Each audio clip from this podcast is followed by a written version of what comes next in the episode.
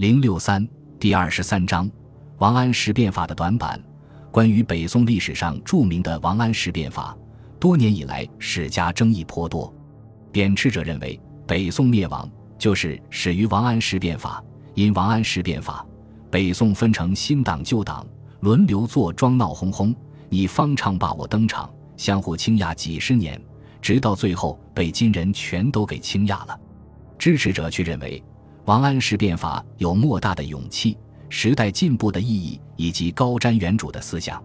变法的失败，不是因为变法本身不好，而是变法遭到了守旧派的阻挠，因此导致了惨重的失败。但作为一个伟大的改革家，王安石有资格得到后人的尊重。王安石变法是对还是错？必须要搞清楚一个问题：北宋发展到王安石所在的时期，究竟都有哪些问题？把北宋中期所有的问题归结成一句话，估计应该有六个字：缺钱、兵弱、臃肿。这六个字，应该就是北宋在宋仁宗、宋神宗两代面临的最主要难题。宋朝以经济发达著称，后人一直用“富宋”来形容宋王朝。但王安石变法时期，北宋的穷却是真穷，确切的说是国穷。北宋怎么穷呢？主要是严重的财政赤字，每年的政府收入和政府支出相比，几乎都是负数。就以宋仁宗在位四十年的平均值算，北宋每年的税入高达一亿三千万两白银。但是每年的支出却约为一亿五千万两，如此搞下去，破产只是时间问题。北宋为什么会这么穷？其实原因很简单，花钱的地方太多了。首先就是公务员工资问题。北宋是个重文轻武的朝代，对文官采取恩养的政策。在北宋，如果你是个文官，日子可以说非常爽。就算你开始是个芝麻绿豆官，什么都不干。慢慢的熬资历，最后估计也能熬到个二三品退休。至于工资，更是肥得流油。北宋宰相的工资，如果以大米的比价折合人民币的话，估计一年可以拿到一百万人民币。另外，普通的公务员都有各种福利补贴，比如加班费、粮食补贴、取暖费、消暑费。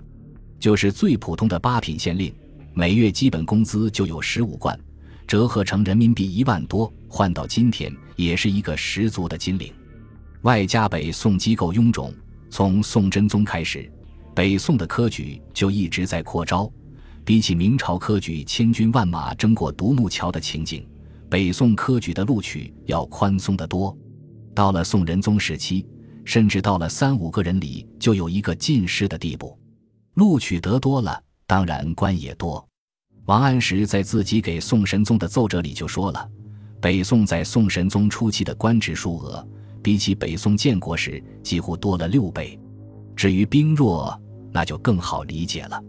北宋一直贯彻强干弱支的建军方略，中央掌握的禁军数量，到了北宋末年足足有一百万人。《水浒》里说林冲是八十万禁军教头，其实还是一个缩了水的数字。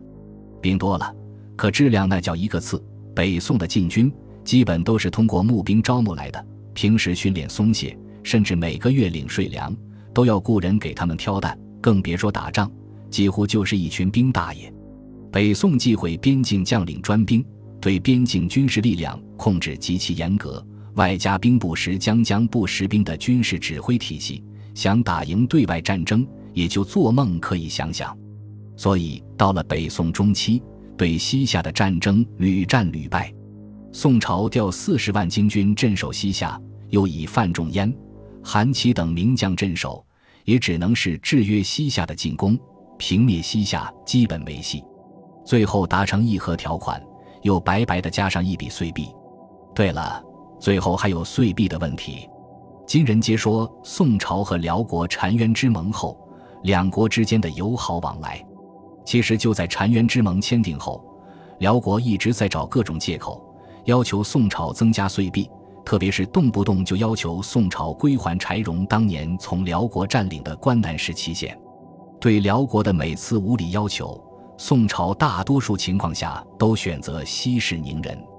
到了北宋中期，每年给辽国的岁币已经到了五十万，而给西夏的岁币也有十万。花钱买和平的结果，就是国家财政支出激增。北宋对诗人这么好，那么国家的工作效率怎么样呢？就一个字：慢。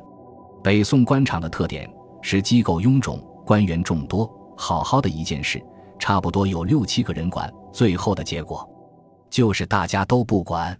别说是平时日常生活，就是北宋对西夏作战这么大的事，北宋的政府机关在传送公文、批阅战报时的拖沓情景，让在前线打仗的范仲淹都气得七窍生烟。斥责说：“好好的一件事情，哪怕再急，也总要给你拖十天半个月，等你批下来，我这边仗都打完了。